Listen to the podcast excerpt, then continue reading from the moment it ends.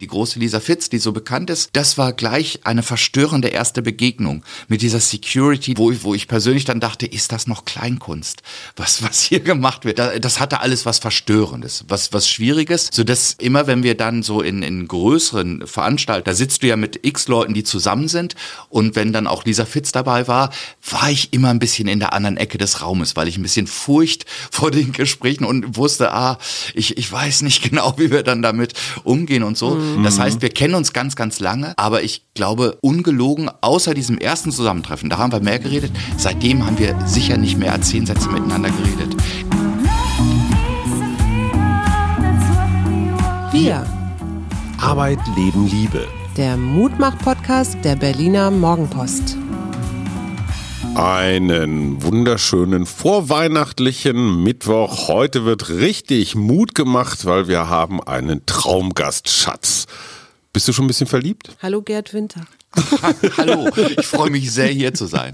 Es ist Horst Evers. Wenn man nicht aus Berlin kommt, kennt man ihn trotzdem. Er ist der König von Berlin. Er ist ein Geschichtenerzähler. Er ist ein super Sogar ein netter Kollege, sagen zumindest viele, die dich kennen. Das ist auch nicht selbstverständlich. Zumindest solange ich mit im Raum bin, sind alle eigentlich sehr freundlich und nett zu mir. Der immer. große Sohn, der große Sohn ist völlig verliebt äh, in mehrere Bücher und hat gesagt, oh bitte, bitte grüßt ihn ganz herzlich von mir. Ja. Und fragt ganz ihn doch, Grüße auch an ihn. Fragt ihn doch bitte nach einem Autogramm.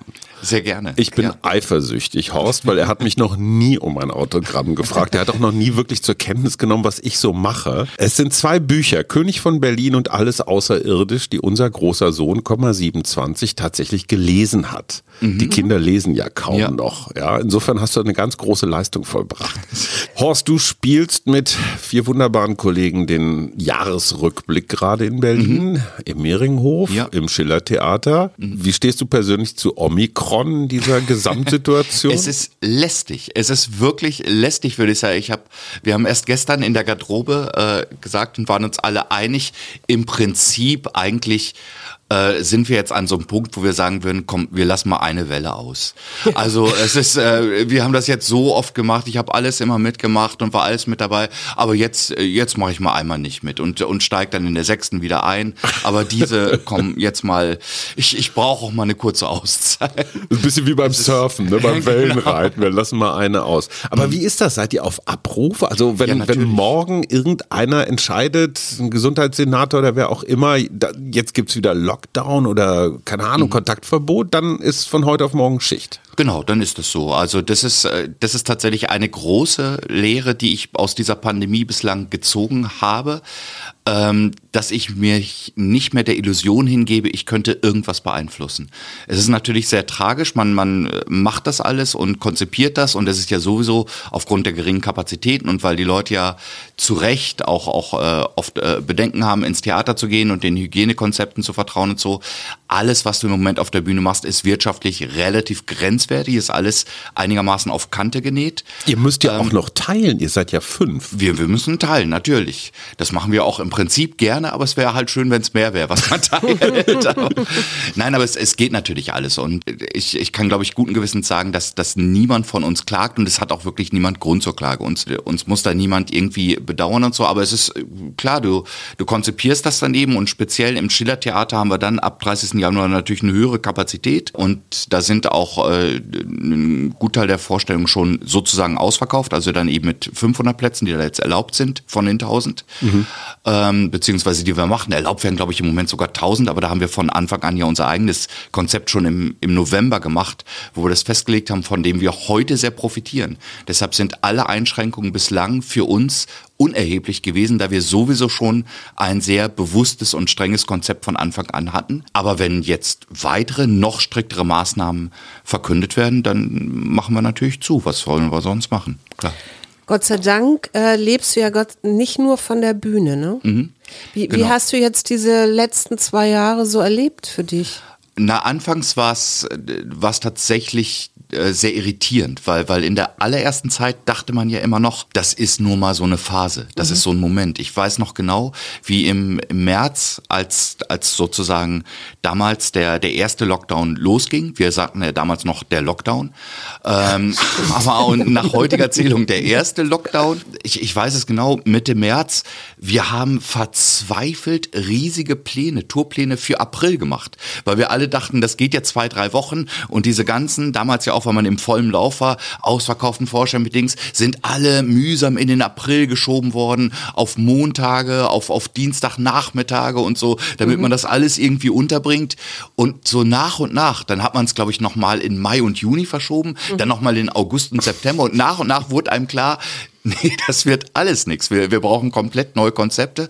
Wir sind ja alle in diese Pandemie so ein bisschen reingewachsen. Also es hat ja keiner richtig gelernt, sondern Stück für Stück. Und das war natürlich, also äh, anfangs hat man diese hohe Energie und denkt sich auch, oh, ich kann ganz viel online machen und im Stream Endlich und da, da kann Zeit ich genau, ich habe mal Zeit und alles. Ähm, und dann rennst du halt drei, vier Mal gegen diese Wand und dann kommt das Zermürbende, dann kommt dieser Frust, dass, dass man denkt, oh, man, man will eben eigentlich auch gar nicht mehr und es hat ja alles keinen Zweck und es geht alles gar nicht voran. Das Schöne für mich war tatsächlich dann zu sehen, ähm, dass, dass ich persönlich tatsächlich so aufgestellt bin, dass ich auch ohne die Bühne leben kann. Also äh, in der Tat, das, das meint man dann vorher gar nicht, aber, aber wenn, wenn ich dann anfange, all die Möglichkeiten zum Schreiben, die ich, die mir ja auch tatsächlich angeboten werden, aber ich bin da wirklich auch sehr privilegiert in meiner Position, wenn ich das dann nutze und, und das mache, ähm, dann kann ich auch davon eigentlich leben. Aber ich habe eben sehr schnell gemerkt, ist, äh, die Bühne fehlt mir für die Seele. Mhm. Und deshalb ist selbst jetzt in, in diesem Bereich, wo es oft in vielen Sachen, gerade so eine Produktion wie der Jahresrückblick, wo wir zu fünf sind, mhm. wo wir auch hohe Produktionskosten haben, wo wir natürlich auch einen einigermaßen äh, hochwertigen Mitschnitt des Programms machen für all die Leute, die sich im Moment nicht ins Theater trauen, den wir dann gratis mit Spendemöglichkeit ins Netz mhm. stellen. Ab dem 22. Dezember wird das da sein. Das kostet natürlich alles auch enorm und wir haben diese sehr, sehr geringen Einnahmen dadurch. Es ist also wirklich alles auf Kante genäht und eben man merkt aber dadurch, man macht es tatsächlich nicht wirklich in dem Sinne nur des Geldes wegen, mhm. äh, sondern es tut wahnsinnig gut. Es macht wahnsinnig Spaß mit den, mit den vier Freunden im Moment das Ganze zu durchleben, nicht allein zu sein in dem Ganzen. Das ist, glaube ich, überhaupt das, äh, die, die wichtigste äh, Erfahrung aus der Pandemie, dass ich mittlerweile, ich wusste es natürlich im Prinzip schon vorher wie jeder, aber mittlerweile ist mir sehr klar, wie wichtig das ist, nicht allein zu sein. Mhm. Mit dem ganzen Zeug jemand zu haben, gerade in der Zeit, wo von offizieller Stelle dir der absurde Satz seit zwei Jahren immer wieder um die Ohren gehauen wird, meiden Sie alle Kontakte. Meiden Sie, was für ein Wahnsinn für, für soziale Wesen, wie wir sind. Äh, das ständig als, als großes Dings. Und gerade wenn es heißt, meiden Sie sie alle Kontakt. Es ist sehr wichtig, nicht allein zu sein. Mhm. Und auch nicht allein mit der Familie, weil das kann mhm. schnell nach hinten losgehen. Und hast du vielleicht für unsere Hörer mal eine so ein, ein so ein Ding, das du gerade auf der Bühne erzählst in deinem Jahresrückblick? Was ist der größte Lacher also in eurem noch Jahr? nicht. Also ja, ja, nee, kannst du natürlich nicht verraten eine, eine jetzt. Lieblingsfrage. Erzählen okay, Sie doch mal Ihren der, besten. Der also, zweitgrößte. Ja. Der zweitgrößte Lockdown-Witz.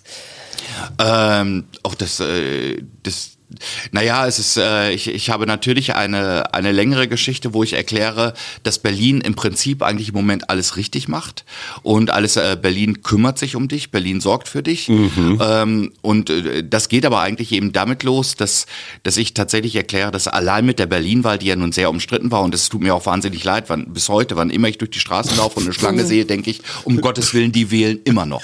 Und äh, geh doch hin, nein, nein, ist vorbei und bei, ihr müsst nicht mehr und so und sie dann oft sehr überrascht sind, was, wer hat gewonnen? Und ich es ihnen erkläre und sie dann enttäuscht sind, ja, das hätte man noch schätzen können. ähm, wir haben es versucht. Aber tatsächlich ist ja so, dass, dass bei dieser Wahl, so sehr wie sie kritisiert wird, das wird oft unterschätzt, wir damit natürlich Bewohnern von anderen Orten, anderen Städten ein Lächeln ins Gesicht gezaubert haben. Und das ist eine große Qualität von Berlin, dass sie immer dafür sorgen, dass Leuten in anderen Orten, die es ja auch nicht leicht haben, wo es auch nicht einfach ist und die müssen da ja auch irgendwie leben und so, dass sie dafür froh sind, sorgen, für Spaß, für, äh, für so ein bisschen ablenken, ne? Genau. Und, und da, glaube ich, wird Berlin seiner Rolle als Hauptstadt sehr gerecht. Und das, äh, das machen wir sehr schön, wie wir da gucken. Und, und das ist aber dann nur der Einzige. Und die, die richtig großen Lacher gleich, äh, der gewiefte Kaufmann, die kommen natürlich erst, wenn ich das ganze Konstrukt aufgebaut habe Völlig klar. und dann ernten kann, sozusagen in der zweiten Hälfte der Nummer. Aber das ist der Einstieg in diese Das Nummer, die, die sehr nicht. lustig ist. Das kann ich ruhig sagen.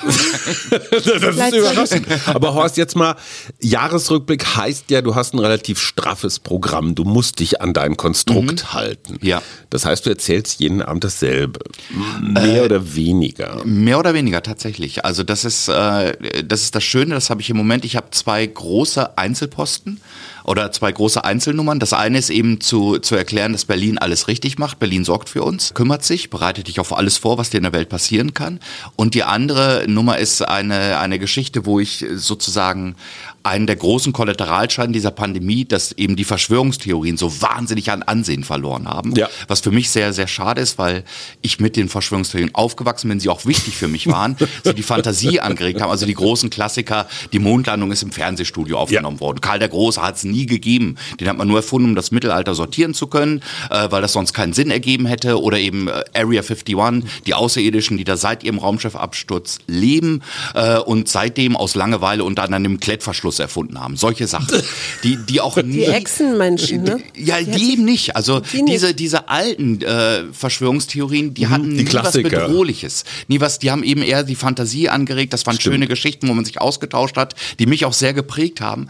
Und Erich deshalb- von Däniken und sowas. ja, oder? genau, da wo, wo man einfach so, so andere Erklärungsmodelle auch gesucht hat. Und deshalb komme ich eben zum Schluss, wir dürfen die Verschwörungstheorien nicht den Idioten überlassen und erkläre einfach, welchen Verschwörungstheorien man glauben kann, welche Hand und Fuß haben, wie das hier mit Area 51 und welche wirklich Blödsinn sind. Und das ist tatsächlich eine Sache, die ist bei mir auch so ein bisschen eine Herzensangelegenheit. Ich bin, wie man wahrscheinlich ein, ein großer Freund all dieses, äh, ich sammle das auch sehr. Das heißt, ich habe im Programm ungefähr zehn Minuten, habe aber Material für ungefähr vier Stunden und äh, Die Pandemie kann noch dauern, oder? Genau. Und greife tatsächlich, natürlich habe ich, also es ist, es ist ja logischerweise immer wichtig, dass du deine Cues brauchst und die, die Sachen, die, die dann auch wirklich sehr lustig sind und auf die man dann kommt, die mache ich natürlich jeden Abend. Aber zwischendrin bediene ich mich da an meinem Großmaterial und mache tatsächlich nicht immer genau dasselbe, sondern erzähl mal dies, erzähl mal das oder die mal die mal die raus und gucke dann eben, dass ich an den wichtigen Ecken, den, den Umschlagpunkten,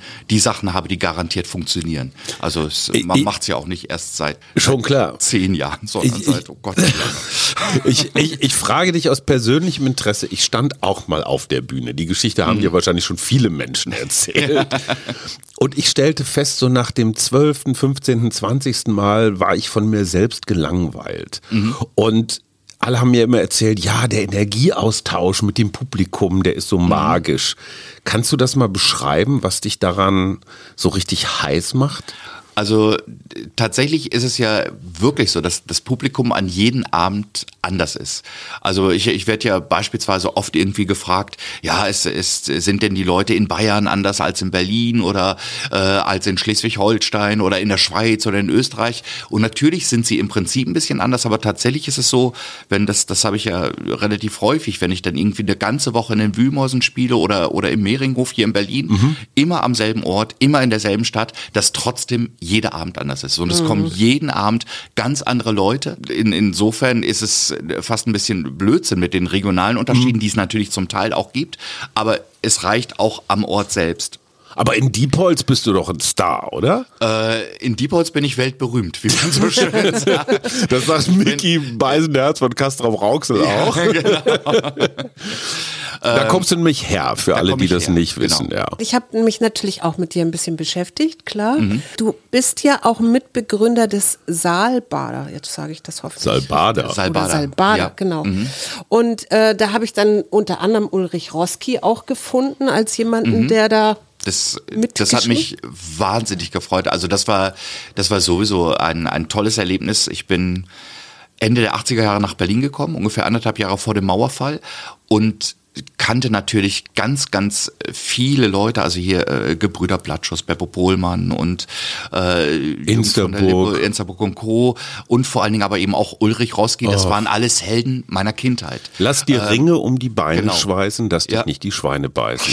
Ja, das Ulrich nämlich, Roski. da, da hast Ja. du nämlich hier noch einen Fan, nämlich Ja. Hajo ist auch absolut. Ja. Deswegen, das, das interessiert mich. Und, und dann, dann fängst du an, wie, wie ich in dem Falle, so, so irgendwie so ein bisschen Zeug auf der Bühne zu machen mit äh, Vorlesekabarett und dergleichen mehr. Und wirst auch in die ein oder andere Mixed-Veranstaltung eingeladen. Und auf einmal sitzt du in der Garderobe neben Ulrich Roski. Und der sagt dann noch sowas wie zu dir, äh, das finde ich super, was du machst, das gefällt mir sehr Ach, gut, komm. wollen wir nicht mal zusammen oder so irgendwie? Und kannst natürlich eigentlich nicht atmen, sagst irgendwas, an das du dich hinterher nicht mehr erinnerst und so. Und, und das war, äh, das, das war fant also wo ich, wo ich eigentlich oft weinend auf der Toilette saß, weil ich dachte, das kann ja gar nicht wahr sein.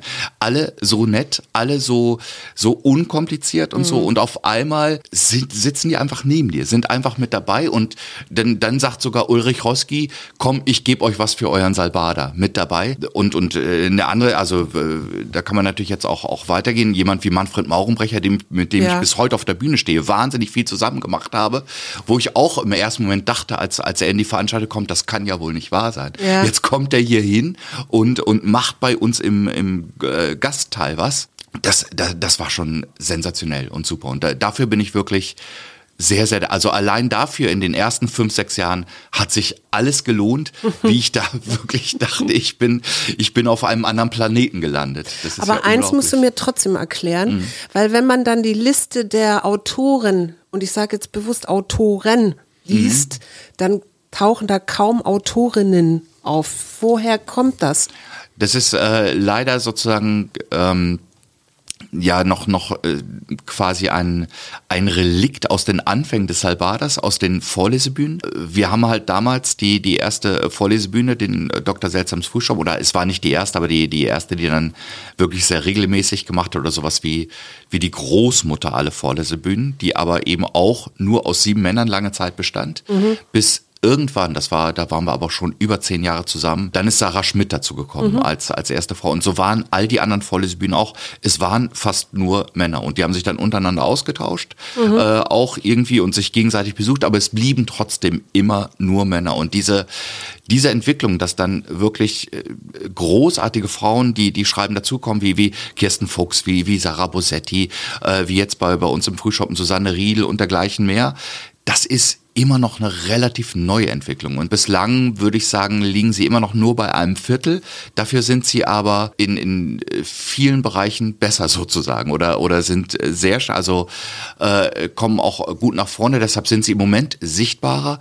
Aber gerade das, das ist ja immer so, so Leute, die sich dann, und in unserem Falle ist es jetzt seit, seit fast 30 Jahren, so ewig lange kennen. Das ist als junger Mensch äh, und erst recht, wenn das dann so ein Männerclub ist, als junge Frau, es ist schwierig. Es ist uns völlig bewusst und wir versuchen immer besonders nett zu sein, aber das ist ja eigentlich auch falsch. Das wollen sie auch gar nicht, das haben sie auch gar nicht nötig. Eigentlich Bist du ein Quotenbefürworter? Ja, es, es hat sich natürlich äh, durch, äh, durch meine Tochter, die ist jetzt 21, also ich dachte immer, ich wäre, mein Leben lang dachte ich wirklich ohne Quatsch, ich wäre fortschrittlich, äh, ich, ich Das wäre kenn ich. offen, ich, wäre, äh, wie, wie ja viele äh, junge Männer auch während ihrer Studentenzeit so, so diesen völligen Schwachsinnsglauben haben, im Grunde bin ich Feminist. So, so dämlich bin ich auch durch die Welt gegangen, lange Zeit, ja. bis irgendwann meine Tochter dann so 13, 14 Jahre alt war und mir bewusst wurde, wie ihre Aussichten sind, wie schwierig es immer noch ist, wo es eigentlich hergekommen ist, wie das jetzt für sie sich und und dann habe ich angefangen, die Welt durch ihre Augen, durch die Augen einer jungen Frau zu sehen und natürlich auch ihrer Freundin und alles. Seitdem bin ich tatsächlich auch ein Quotenbefürworter, weil ich äh, glaube, anders lässt es sich nicht machen. Anders Christus nicht aufgebrochen und es ist irre wichtig, dass wir es aufbrechen und dass wir, dass wir da vorankommen. Also äh, ja, du hast mich sofort auf deiner Seite, wenn, wenn du das forderst oder sagst. Wie ist das jetzt als Superstar der Bühne, so wie du? Merkst du, Was? lass es doch mal stehen. Ich brauche das Ja, jetzt für meine natürlich. nächste Frage. Ach so, sehr hast gerne. du hast du gemerkt, dass sich das Mann-Frau-Verhältnis, das Star-Groupie-Verhältnis in den letzten 30 Jahren verändert hat? Hattet ihr früher willenlose Bewunderinnen und heute beinharte Kritikerinnen, die alle eure Texte auf Diversity durchchecken? Also tatsächlich hat es sich für mich verändert, weil ich in den letzten 30 Jahren 30 Jahre älter geworden bin. Reifer. Und damit reifer und damit ist aber auch das Interesse von Frauen hat sich verlagert. Das, das kann man, sagen wir es mal so. Also ich, ich bin ja nun sowieso jemand, der immer eher äh, über, über den Kopf und der große Erfolg, um das aufzunehmen auf der Bühne, den verdanke ich nur zu einem geringen Teil meinem Körper. Das Aber du bist bestimmt ein ganz toller Zuhörer. Ich bin, ja, toll. Das ist ja, das ist ja das, was sich alle, gerade junge Männer, immer sehr wünschen. Das ist, ja, ähm, das, äh, das natürlich. Und ähm, es, es war ihm, wir, wir waren ja auch wild. Wir, es, es war Berlin, es waren die 90er Jahre und alles. Klar äh, war das eine andere Zeit. Dann irgendwann aber war man in einer festen Beziehung, dann irgendwann in meinem Falle äh, Kind dazu. Damit hat sich das alles beruhigt. Tatsächlich glaube ich, dass ich in einer mir angemessenen, ganz, ganz tollen Altersgruppe im Moment immer noch große Chancen hätte. Und das ist auch wirklich toll, weil ich, ich mag die Frauen, die, äh, die jetzt im Moment an den Büchertisch kommen und so irrsinnig gerne und denke im Prinzip wirklich bei acht von zehn von denen, mit denen würde ich unglaublich gerne essen gehen oder Zeit zusammen verbringen oder machen. Aber das ist aus verschiedenen Lebensumständen jetzt so nicht mehr möglich. Also es ist, glaube ich, tatsächlich äh, dann schon auch eine Alters- und äh, Familienfrage. Und ich bin tatsächlich auch ganz ehrlich, ich brauche es auch nicht mehr so kompliziert. Ich versuche mein, mein Privatleben so einfach wie möglich zu halten, weil ich bin mit der Welt sonst beschäftigt genug. Das ist für mich verwirrend genug alles. Ich, ähm, also ja, also ich, ich glaube, ich habe auch äh, an sich diese, diese äh, berühmt-berüchtigte Midlife-Krise, die ja dann irgendwann kommt, die habe ich ausgelassen, beziehungsweise Die hat hattest sich, du nicht? Naja, ich, äh, es hat sich bei mir eben vor allen Dingen auf diese Angst vor dem Tod bezogen und, und Ja. gleich mehr. Ist die Also vorbei jetzt, die Angst? ähm, sie, sie ist nicht vorbei, also es ist äh, ganz kurz, das, äh, das, das, aber nur, nur zur Erklärung, das ist auch kein Geheimnis. Mein, mein Bruder ist an Krebs erkrankt und verstorben. Und, Mhm. Wie alt ähm, gewesen? Er war 52, ist äh, siebeneinhalb Jahre älter als er. Also das war, das war praktisch die Zeit, wo ich als Mensch diese Midlife-Krise hatte und damit habe ich das eigentlich, also und das, äh, das ist bis heute, würde ich sagen, eigentlich neben der Geburt meiner Tochter das einschneidende Erlebnis meines Lebens sozusagen. Und ich habe das eher damit als mit Sportwagen und wilden Beziehungen und dergleichen dann abgehandelt. Äh, aber es ist natürlich nicht abgeschlossen. Das wird mein Leben lang nicht abgeschlossen sein. Diese, diese Frage, was, was das jetzt sollte, weil das war, wie, äh, wie so oft in dem Falle, höchst ungerecht, diese Krebserkrankung. Also nicht nachzuvollziehen. Und, und was hast du dir da in dem Moment für Fragen gestellt? Also war, war, ging das so in den Sinn deines Lebens oder was war Natürlich, also man, also eine, eine gewisse philosophische Vorbildung hat man natürlich schon, dass man, äh, klar fragt man sich die ganze Zeit, warum? Ja. Und eben aufgrund dieser Vorbildung hat man direkt die Antwort, ja, warum denn nicht? Äh, man man weiß es eben, also wa- warum er, warum nicht er? Aber, aber trotzdem ist es, äh, ist es das natürlich, es, es wird einem dann oder mir wurde dann auf mal, äh, wurden Sachen klar, die mir vorher eher nur so theoretisch klar waren, nämlich eben, dass, dass nach meiner Überzeugung zumindest mit dem Tod alles endet für mich. Also, dass da wirklich das absolute Nichts kommt, was absolut unvorstellbar ist. Also, wenn ich dann festgestellt habe, es ist absolut unvorstellbar, versuche ich es mir natürlich vorzustellen und werde wahnsinnig. Also das ist ja der, der ganz normale Verlauf, den, den dann jeder mehr oder weniger hat. Das waren sicher zwei schwierige Jahre, wobei ich jetzt nicht, äh, nicht, nicht so völlig äh, nicht mehr auszuhalten dann war. Aber es waren, waren zwei Jahre, wo ich, äh, würde ich sagen, sehr labil war und äh, sehr, sehr leicht äh, angefasst dann auch war mit, mit allen möglichen Sachen und auch sicher ne, ein paar, also gerade in persönlichen Beziehungen ein paar Fehler gemacht habe. Aber es hat sich dann irgendwie so einigermaßen eingependelt und mittlerweile lebe ich damit. Also mit dieser, also ja, man, man könnte auch sagen, für mich eben natürlich mit dieser Erkrankung, die ich mitgemacht habe, aber die, die für mich dann eben auch mit einer Erkrankung war und äh, von der ich jetzt halt weiß, dass es Ja. das gibt, die mir praktisch in Corona aber dann vielleicht auch ein bisschen geholfen hat. Also ich hatte, Das wollte ich gerade fragen. Ja. Mhm. Wie, ist, wie nimmst du denn das wahr? Ich meine, weil jetzt im Moment ist ja doch, wird ja viel gestorben, ne? Und ähm, Wird ja, Ja. immer. auch teilweise Genau. ja, aber im Moment eben mehr als normal. Statistisch. Ja, da ich sozusagen diese große Angst, diese eigene Angst vor dem Sterben und vor dem Tod dort schon abgehandelt habe, kann ich, glaube ich, guten Gewissens sagen, ich hatte bislang während Corona nicht einen Tag eigene Angst. Also Angst, dass ich erkranken könnte oder sonst gar nicht eigentlich. Ich habe mich auch äh, sehr früh impfen lassen. Das, äh, das, das ging durch, durch die vielen Kontakte und so hatte ich da einen frühen Zugang und mich dadurch jetzt natürlich auch sehr früh wieder boostern lassen und äh, ich will nicht sagen, dass es mich beruhigt, aber ich, ich habe da jetzt nicht so große Angst, aber natürlich habe ich große Befürchtungen um, um viele Leute, die ich kenne, auch ältere Leute, die, die Eltern meiner Frau leben noch, sind äh, über 80. Also meine, Eltern sind schon verstorben, aber, aber die sind eben über 80, sind wahnsinnig tapfer, machen das alles toll, aber das ist natürlich eine Sache, die einen dann irgendwie beschäftigt. Aber zumindest diese, diese eigene Angst ums eigene Überleben, damit war ich überhaupt nicht befasst. Das hat, äh, und das hat mir, glaube ich, während Corona auch eine Masse Ärger vom Hals gehalten, dass ich nicht selbst vor irgendwas Angst haben musste, sondern nur Angst um andere. Und ähm, Querdenker, hast du Menschen um dich rum, die irgendwie, ja, Sch- Verschwörungstheorien auch lieben, aber vielleicht. Keine Die abgefallen. Falschen. Ja, ich habe Freundschaften, die belastet sind dadurch. Es, es gibt entferntere Bekannte, von denen ich es weiß und wo es wo es akzeptiert ist. Ich habe auch tatsächlich in meinem Bekanntenkreis Leute, die also gerade natürlich hast du im in diesem linksalternativen Kreuzberger Umfeld auch äh, auch deine ganzen Homöopathen natürlich, die sich ihr Leben lang gegen nichts haben impfen lassen aus Überzeugung. Total nette Leute, freundliche, verständige Leute, die die sich sehr schwer da jetzt mit tun mit, mit dieser ganzen, die die überhaupt keine Idioten sind, gar nicht. Im Gegenteil, die äh, die sind alle klug und umsichtig und da habe ich eben tatsächlich auch Leute dabei, die immer gesagt haben, wir, wir lassen uns nicht impfen, weil wir es nie gemacht haben und es jetzt Anfang Dezember doch gemacht haben.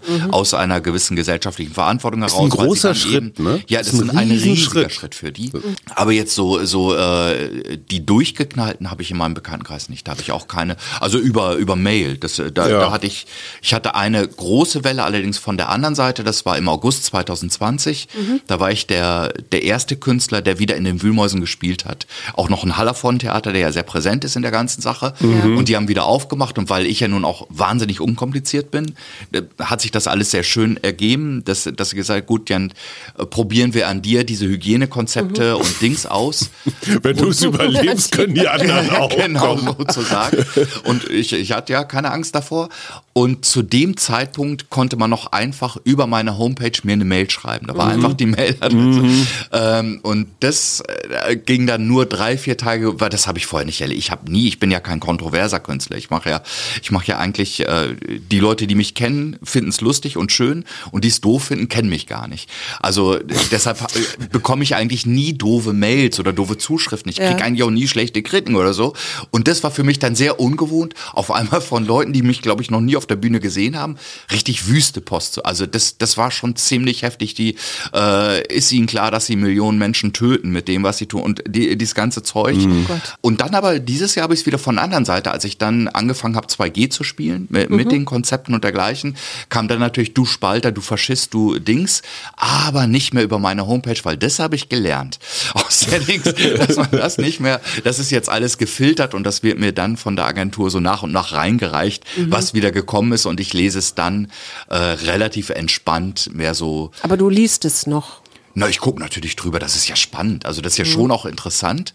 Ist ja auch aber, immer Stoff, ne? Aber es ist, es ist was anderes, wenn es direkt in dein Ja. Mailpostfach kommt, du morgens guckst, äh, neben irgendwie äh, der neue Termin für die Physiotherapeutin und Dings und dann steht da auf mal du Mörder. Ja. Ähm, das ist ja doch irgendwie ein blöder Start in den Tag. Ja, also das, das möchte ich so nicht mehr. Das, Bevor wir, bevor wir zu Lisa Fitz kommen, ich habe noch eine Frage, was deinen Bruder angeht, weil ich war 15, als mein Vater gestorben ist. Das ist schon eine Weile her. Auch und an Krebs, ne? auch an Krebs und ich glaube bis heute, dass der irgendwo so zuguckt, was ich so mache. Hast du das mit deinem Bruder auch?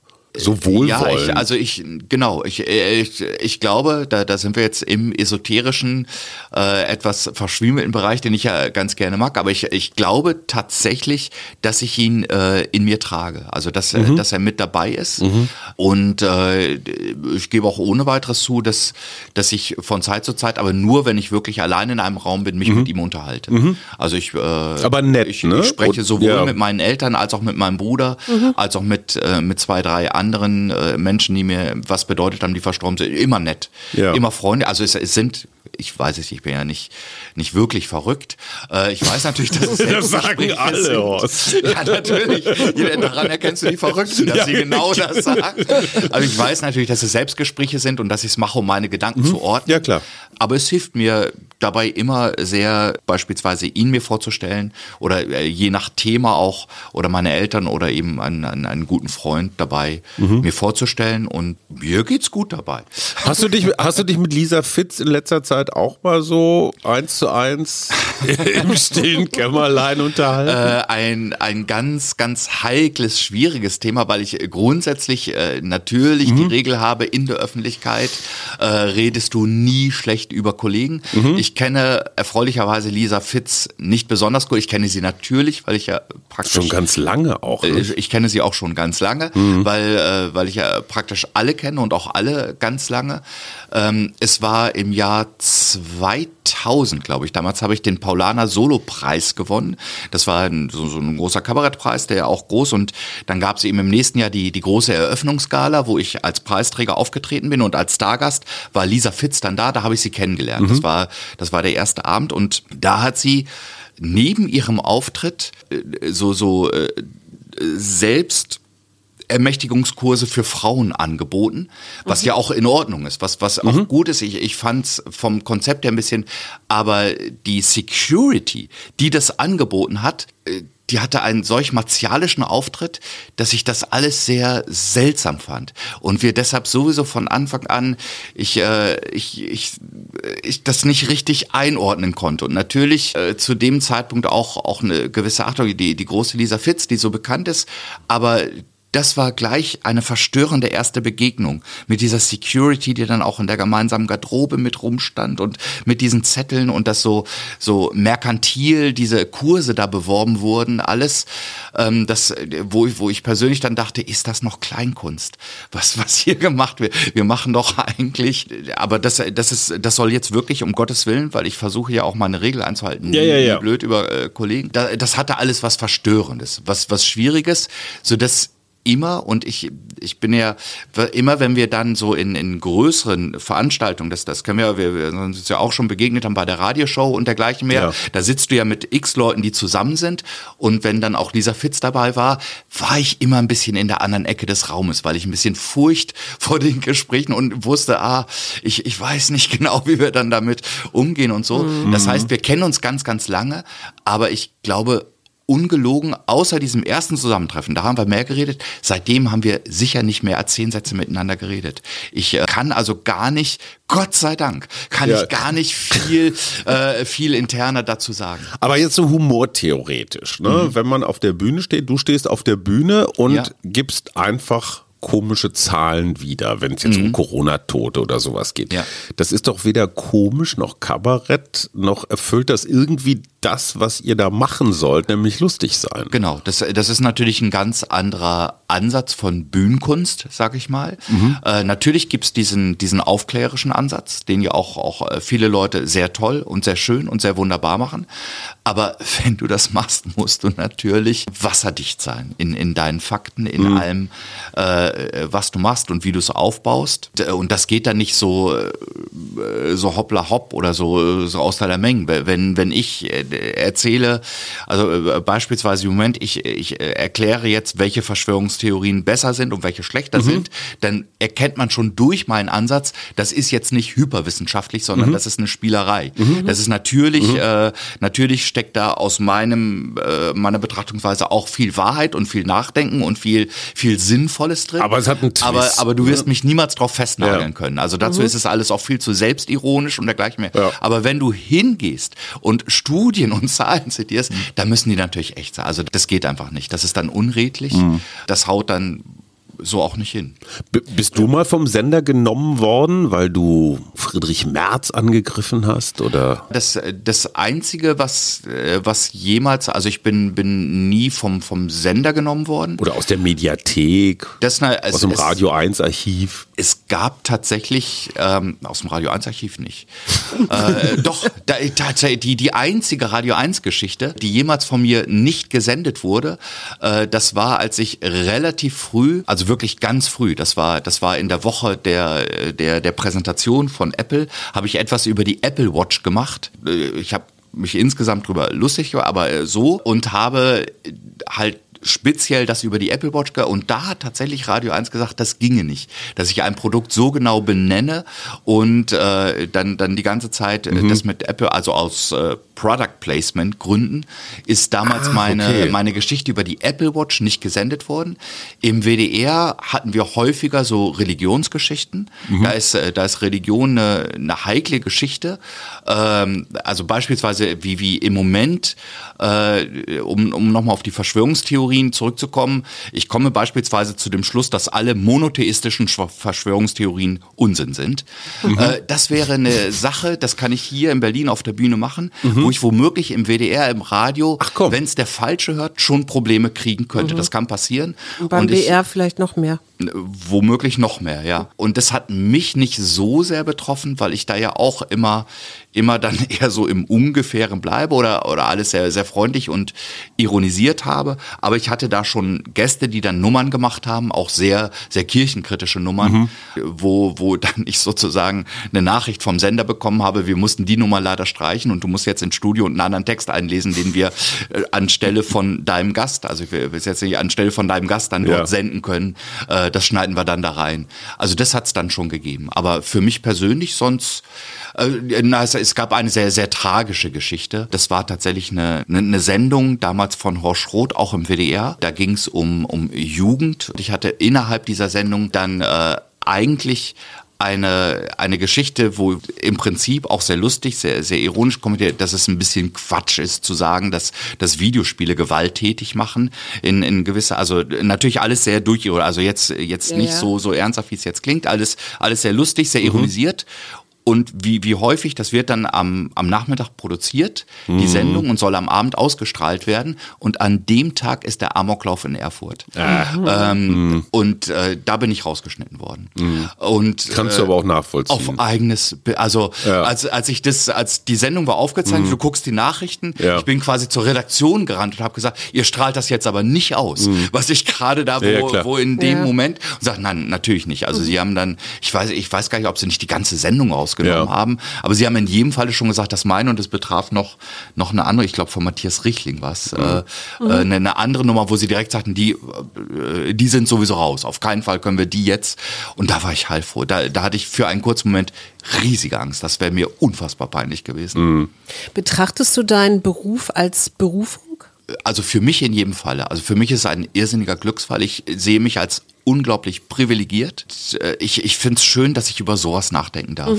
Also, dass ich äh, äh, drüber nachdenken darf, über, über so einen Quatsch, wie welche Verschwörungstheorie ergibt Sinn, über, über den, den Aufbau eines, eines Romans oder wa- was will ich da erzählen und, und wie baue ich das? Und dass ich mit sowas meine Zeit verbringen darf? Oder auch einfach zu überlegen, was kann ich gerade im Moment, haben wir ja eine Zeit, natürlich ist es immer wichtig, die Leute zum Nachdenken zu bringen oder auch, auch so ein bisschen diesen, diesen aufklärerischen Impetus auf der Bühne zu haben, aber eigentlich ist im Moment wirklich im Theater, das merke ich auch in den Vorstellungen, das Wichtigste, dass die Leute Spaß haben. Dass es einfach lustig ist, dass du eine gewisse Leichtigkeit, was mal einen so Moment schwer, wo du die Corona ganze Zeit mit vergisst. diesem inneren erhobenen Zeigefinger durch die Gegend gehst, diese, diese Leichtigkeit irgendwie produzieren, dass es einfach wirklich auch lustig ist, dass du lachen kannst und dass ich das machen kann, dass ich mir das überlegen kann, wie das geht, wie das funktioniert und dass es dann natürlich auch funktioniert. Es ist schon sehr traurig, wenn ich mir was überlegt habe, was nicht funktioniert. Das trifft mich auch sehr hart, aber, aber wenn es dann funktioniert, und so, das, das ist schon ein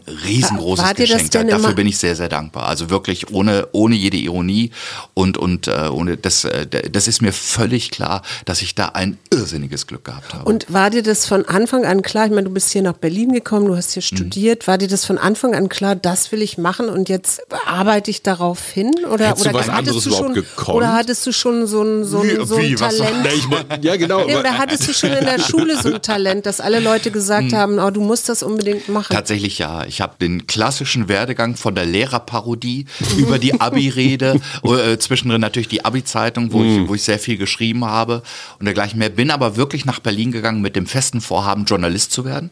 Ich bin, bin auch äh, Hast du mal die Kurve gekriegt? Genau, bin, äh, habe hier Publizistik studiert zunächst, ähm, musste das auf Magister machen, auf Diplom hätte ich den NC nicht geknackt, auf Magister ging's, dann hatte ich eben Deutsch, also Germanistik, Politik und Publizistik und habe ohne Quatsch, die, also wer, wer in Berlin an der FU studiert hat, weiß es ja, die Publizisten sind in der Malteser Straße ausgelagert Ja. und du musst mit dem Bus immer von der Rostlaube dann und sogar noch umsteigen. Und ich habe nach zwei Semestern aufgehört, Publizistik zu studieren, weil ich nicht mehr so viel mit dem Bus fahren wollte. Das war der wesentliche Grund, weshalb ich das Studio abge Studium abgebrochen habe, wegen dieser scheiß BVG-Verbindung. Eigentlich letzten Endes, wo man dann auch sagt, ja, ein, ein Journalist, dem das schon zu viel ist, ist vielleicht auch ganz gut. Wenn er, also, falls, Das hätten alle wäre meine so, Chefs auch so mit gesagt. Auslandseinsätzen und dergleichen. Jetzt Ähm, hast, du hast ja schon von deiner Tochter erzählt. Gab es da so eine Zeit, wo der das peinlich war, was du da machst? Dass du so Mhm. Du von fragst aus aus ganz Gründen. Berlin, ja. Ja. ich frage aus Gründen. Selbstverständlich. Also das ist ja völlig normal. Obwohl wir früh, als sie, als sie sieben oder acht war, habe ich eigentlich mit ihr einen Deal gemacht für, für verschiedene Vergünstigungen, die sie bekommen hat, hatten wir abgemacht, insofern keine großartige, für mich spürbare Pubertät hat. ähm, und dann hatte sie sie aber trotzdem. Und äh, Gott sei Dank eigentlich auch. Es gab da eben diese, diese Zeit, wo wir einfach den Deal hatten, dass sie in allen Geschichten vier Jahre jünger ist. Also ich habe sowieso sie natürlich nie namentlich benannt. Wir haben sehr darauf geachtet, dass, und das, das machen wir eigentlich immer noch so ein bisschen, dass, dass wir nicht zusammen auf Fotos sind und so, dass, äh, dass ihr das alles erspart bleibt. Und äh, Gott sei Dank, das, das zumindest kann ich sagen, heißt sie auch wirklich ganz anders als ich. Das heißt, Sie heißt nicht Horst. Sie heißt nicht Horst, Gott sei Dank. Da haben wir von Anfang an dran gedacht. Ihr Füchse. Ähm, so, so dass sie im Regelfall sehr, sehr, sehr lange damit durchkommt, dass, dass niemand weiß, dass, dass ihr Vater so Kram macht. Äh, Und das hat sich aber, also äh, dieser Deal, dass sie in allen Geschichten immer vier Jahre jünger ist, der hat sich sehr bewährt, weil natürlich war das den Freunden dann immer klar und natürlich haben die auch Radio 1 gehört, haben die Geschichten gehört, wo sie auch auftaucht, aber sie konnte immer sagen, da war ich ja noch klein und das ist außerdem, außerdem gucke ich natürlich, sie kommt in allen Geschichten immer gut weg. Es gibt keine einzige Geschichte, wo sie, äh, die, die wirklich auch blöd für sie wäre. Also da, da habe ich, glaube ich, sehr aufgepasst und ich glaube, sie ist auch sehr zufrieden mit mir. Da, Sag mal, was- was- wo wir gerade bei Familie sind, Weihnachten bei Evas, gibt Mhm. es Rituale, irgendwas, was unbedingt sein muss oder bist du nicht so der Weihnachtstyp? Also es, es ist immer so ein, so ein bisschen eine besondere Situation, da, äh, da meine Frau ja Schweizerin ist und eben die Eltern in der Schweiz noch leben, dass jedes Jahr die Frage ist, fahren wir in die Schweiz oder nicht? Äh, und vor allen Dingen, da ich ja den Jahresrückblick habe, wir nur eine kurze Weihnachtspause machen, auch dieses Jahr eben vom 23. bis zum 26. dann fahre ich mit oder nicht. Also in diesem Jahr auf, aufgrund der Corona-Situation war zumindest für mich die Frage mal schnell geklärt. Das, das mache ich natürlich nicht, wenn ich äh, jeden Abend im Theater und mit Tess und so, dann, dann äh, also das, das wäre auch den Kollegen gegenüber natürlich eine Frechheit, wenn ich da jetzt zwischendrin die paar Tage schnell in die Schweiz jetten würde. Das ist sozusagen dann unser großes Ritual, äh, die, diese Frage, ob wir, ob wir das machen oder nicht. Wenn wir aber zu Hause sind und das, äh, das machen, dann gibt es eben den, den Wir machen hier immer Nee, Zeichen, das ist muss man völlig, einmal äh, völlig, klären. ich, Ja, ja, wir sind auch schon länger zusammen. Genau, ich, ich verstehe das auch sehr gut, das Zeichen. Äh, da gibt es natürlich den ganz, ganz großen Spaziergang, den wir, den wir total gerne mögen. Und wo wir Heiligabend? Am Heiligabend. Ach, okay. Und der, In die der früher, Nein. genau, der früher eben war, der, man hat das Fenster dann aufgelassen, weil das Christkind sonst ja nicht reinkommt und die Geschenke. Klar. Und eben, äh, man geht los zu dem Spaziergang und unten an der Treppe, nachdem man die fünf Stockwerke runter ist, fällt mir auf einmal ein, um Gottes Willen, ich habe das und das vergessen. Äh, äh, mhm. Irgendwie die, die Mütze und so, ich muss noch mal hoch und ich renne noch, geht schon mal vor. Dann äh, muss ich oder, oder eben meine Frau, haben dann eben ganz hektisch alles aufgebaut in, in zehn Minuten, für wenn wir dann wiederkommen und dann kam, sind wir eben auf diesen langen Spaziergang, also da hat man die anderen eingeholt und mittlerweile, da, da die Tochter hat sie es gemerkt. erwachsen ist, weiß sie das alles. Ähm, aber was geblieben ist, ist dieser lange Spaziergang, wo man irgendwie das Jahr auch nochmal durchgeht. Und wirklich, also das, das hat so ein bisschen was. Also so ein äh, Quatsch. Äh, wirklich äh, Spazier im Prinzip. Redespaziergang. Genau. Wir, wir gehen los mit, weißt du noch, letztes Jahr auf dem Spaziergang, wie mhm. es da war, mhm. was haben wir gedacht. Und dann, dann automatisch durchläuft man das Jahr nochmal mit, mit den verschiedenen Sachen, die passiert sind und so. Und der ist auch wirklich lang. Der, der geht zwei, zweieinhalb Stunden lang, im, im Regelfall mindestens. Mhm. Äh, und das ist irgendwie toll. Habt also ihr da, da, immer dieselbe da Strecke oder geht ihr mal nee, so, wie es immer, gerade immer unterschiedlich. Also äh, dieses Jahr wird es tatsächlich so sein, weil sie dann am ersten Weihnachtstag, äh, auch weil, weil die Großeltern es sich so sehr wünschen, wirklich in die Schweiz fahren, mhm. gehen wir dieses Jahr zur Teststelle, wo sie den PCR-Schnelltest machen. Damit, äh, da gehen wir dann gemeinsam hin, da machen sie diesen Schnelltest, den sie dann eben haben, damit sie am Sonntag, äh, also am, am ersten Weihnachtstag früh, dann mhm. äh, in die Schweiz fahren können und ich bleib hier. Oft mhm. hat man dann auch noch was zu besorgen, also am am Heiligabend haben ja auch die Läden auf. Also manchmal ist es auch wirklich, dass man da noch zum Weinladen geht oder, oder sonst, also mhm. irgend, irgendwelcher Kram. Also da, da gibt es nicht eine bestimmte Strecke, aber dieses Ritual des langen Spazierungsbesprechens, das ist toll. Und es ist eben nicht so, als wenn du in der Stube sitzt und redest, weil dann kann es irgendwie auch manchmal schwierig werden. Und das ist auf Spaziergängen irgendwie nicht. Da, mhm. da, da behält es immer so eine gewisse Leichtigkeit. Also mhm. so im, im Laufen kann man einfach viel besser reden, denken. Ich habe eine Frage, die stelle ich immer allen. Mhm. Was macht dir Mut? Äh, Im Wesentlichen macht mir natürlich, äh, oder was heißt natürlich, macht mir Mut, wenn ich die, die Generation meiner Tochter sehe. Die ist jetzt eben Anfang 20, 21 Jahre alt. Mhm. Plus vier? nee, nee, jetzt nicht mehr. Jetzt müssen wir es nicht mehr, weil ja. ich erzähle ja auch, auch nichts groß über sie. Und diese, diese ganze Generation, auch in allem, wie, wie bewusst die sind, wie, wie weit die sind, wie sie auch, wie verantwortungsbewusst die während der ganzen Corona-Geschichte war. Das mhm. fand ich sensationell. Was die auf sich genommen haben, alles, aber auch schon vorher natürlich mit, mit Fridays for Future und dergleichen mehr. Also ich, ich persönlich bin eigentlich der Auffassung, ich würde total gerne möglichst bald an diese Generation übergeben. Mhm. Ich glaube, dass die äh, ein ganz anderes Bewusstsein für viele, viele Sachen haben. Und das macht mir tatsächlich irgendwie Mut. Ich denke, die, die werden anders mit vielem umgehen und anders dahin gehen. Und ich kann mich da einigermaßen entspannt aufs Alter freuen, wenn die irgendwann übernommen mhm. haben. Aber noch ist ja leider unsere Generation zugange und so lange wird es äh, dann noch ein bisschen schwieriger sein. Und außerdem macht mir natürlich Mut, dass das so viel schon war und irgendwie ging und dann wird auch so viel noch sein, was auch irgendwie geht. Mhm. Macht dir die Ampel Mut? Okay, das den Gesichtsausdruck konnte man jetzt ja leider nicht Ja, das sehen, war der Mutmach-Podcast. Ich, ich, nein, ich, ich, du bist ich vorsichtig. Eine, ich will ihnen eine Chance geben. Ich will, ja. äh, genau, ich, ich will ihnen natürlich eine, eine faire Chance geben. Ja, äh, bislang haben sie noch meines Erachtens nichts falsch gemacht. Und ich kenne Leute, die finden, sie haben jetzt schon Sachen falsch gemacht. Also insofern bin ich sehr viel wohlwollender. Ja. das war der wunderbare Horst Evers im Mutmach-Podcast der Berliner Morgenpost. Lieber Horst, ganz herzlichen Dank. Sehr es war uns ein vielen, Fest. Vielen Dank und dir ein wunderschönes Weihnachtsfest. Mhm. Und rutsch gut ins neue Jahr. Wir. Arbeit, Leben, Liebe. Der Mutmach-Podcast der Berliner Morgenpost.